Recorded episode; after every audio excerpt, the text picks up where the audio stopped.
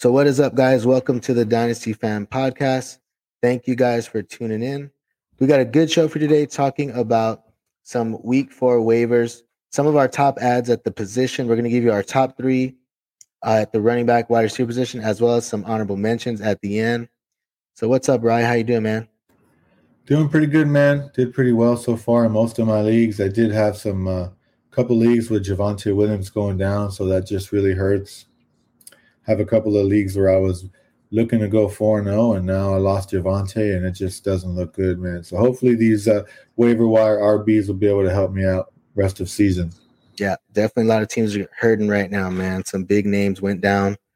So we'll see. Hopefully, some of these guys, I think some of these guys could produce pretty good for us. So, first, we're going to start off with the ugly position right now, just tight end. And somehow Tyler Conklin still got a low, a below 50 roster percentage, man and he continues to do well. Right, he's just getting targeted every game, targets after targets. Right, seven to nine targets a game.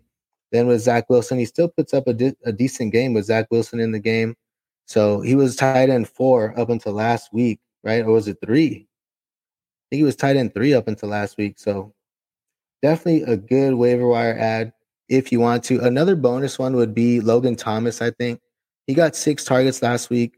Also, now we have Jahan Dotson dealing with some sort of injury. He might be out there saying maybe about one to two weeks. So Logan Thomas, these next two weeks, a little streamer, right? If you're in a desperate spot, I think Logan Thomas could spot you also some points these next two weeks.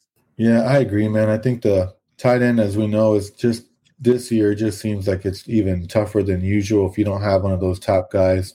Um, so yeah, I don't know how Tyler Conklin is still available and just um, over or just under 50% of leagues. Um, so if you need a tight end, for sure, he's somebody that you can pick up and play week to week. Um, and also in deeper leagues, um, Logan Thomas is probably the guy I would want um, if most of those other guys that we've talked about in the past are rostered. So, yep. And then moving on to quarterback, we got Jared Goff, man. Jared Goff, Zach Wilson puts up a decent game, right? I think he still gets up close to 20 fantasy points. But Jared Goff, man, almost 400 yards, right? No Amon Ra, no D'Andre Swift, throws for like 378 yards, four touchdowns, right? We know Hockenson went crazy. So Jared Goff also still on your waiver wire, right? So these are two players, right? I would definitely, I mean, prefer Goff, right? I mean, he's just been tearing it up, right? He's a top, he's a, he's a, a QB one right now on the season. So He's QB five for the season. Yeah, top I mean top five QB right now without you know his weapons right now still tore it up, man. The the Lions just producing shootout after shootout, right? So that's what you want. Your quarterback is going to throw for a ton of yards, have have some touchdowns. Definitely what you want to see. So if Goff is on your waiver wire still and you're in a pinch, right? You had some couple of injuries, right? Lance, we've had Dak out. I think Dak might be back. Or also if you're running with Carson Wentz out there hasn't been looking pretty. So I think Jared Goff definitely is a good add right now. Yeah, only 50, he's 51% rostered, so he's definitely available. Um, he's somebody that you could at least have on your bench in case somebody goes down. We've seen some big name quarterbacks go down already.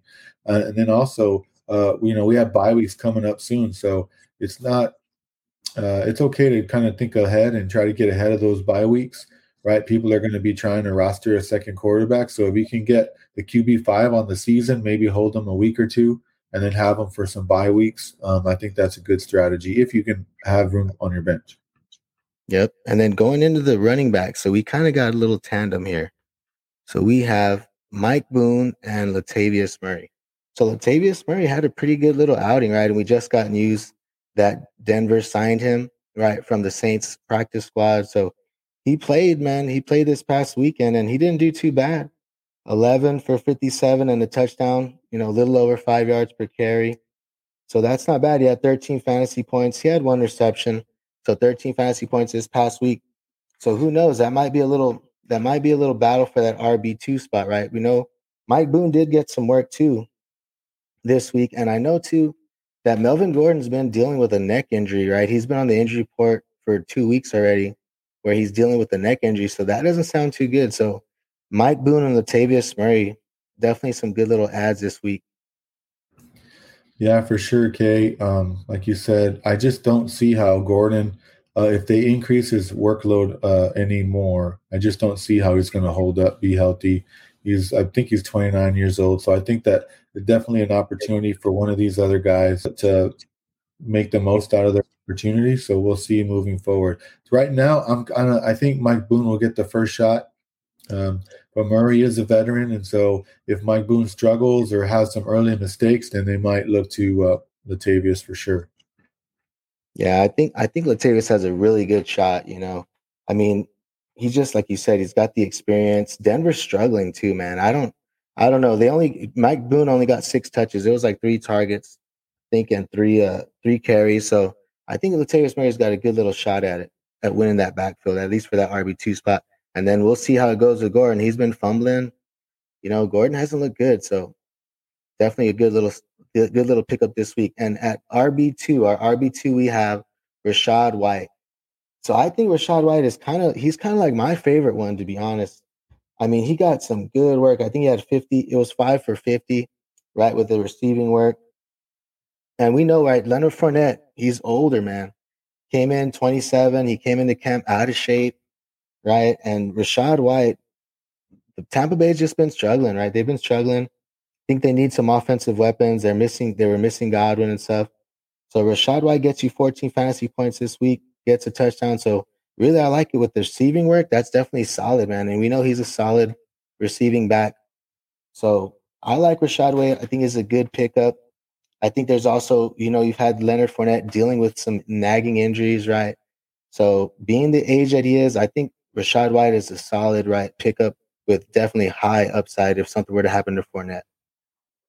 Yeah, I definitely agree with you on the high upside, man. I guess my only concern about White, um, and the reason why we have him at number two and not number one, is that um, only three rushing attempts for six yards. So, and really the game script, right? The the Buccaneers were down big. The Chiefs were up, you know, two, three touchdowns at one point, and so they went to a hurry up offense. Rachaad White is a good pass catcher, so he was in there, played thirty percent of the snap share. So, I mean, do we expect the Buccaneers to be down big? I mean, that might have had something to do with the targets out of the backfield. So that's just something to monitor. But I definitely agree with you that he definitely has a lot of upside. If we have room on our benches, we definitely want to be uh, getting some shares of Rachaad White.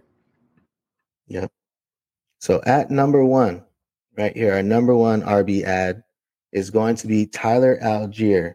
So we know now Patterson, right? Tyler Allgeier, he was decent. This he was decent. He had 10 for 84, right? 10, 10 for 84. I think he had one target out of the backfield. So not a bad day. I think he had like 11, 12 fantasy points. But also now you have the reports where Patterson's going on IR. So he's going to be out a minimum of four weeks. So Tyler Allgeier has a good opportunity, right? We haven't heard them bringing in anybody else.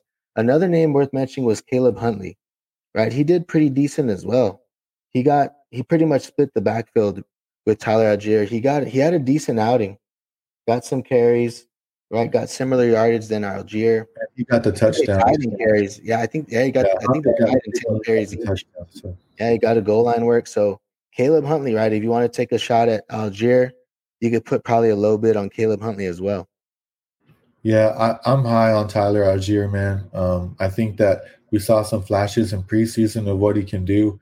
Um, he's been pretty good in limited work, like you said.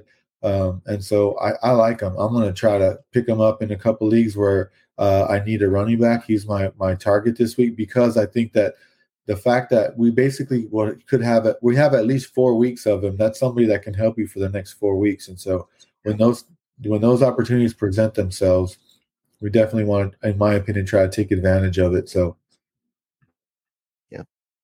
So now moving on to our wide receivers, we got our wide receiver three for the show. Our waiver wire show is going to be Isaiah McKenzie.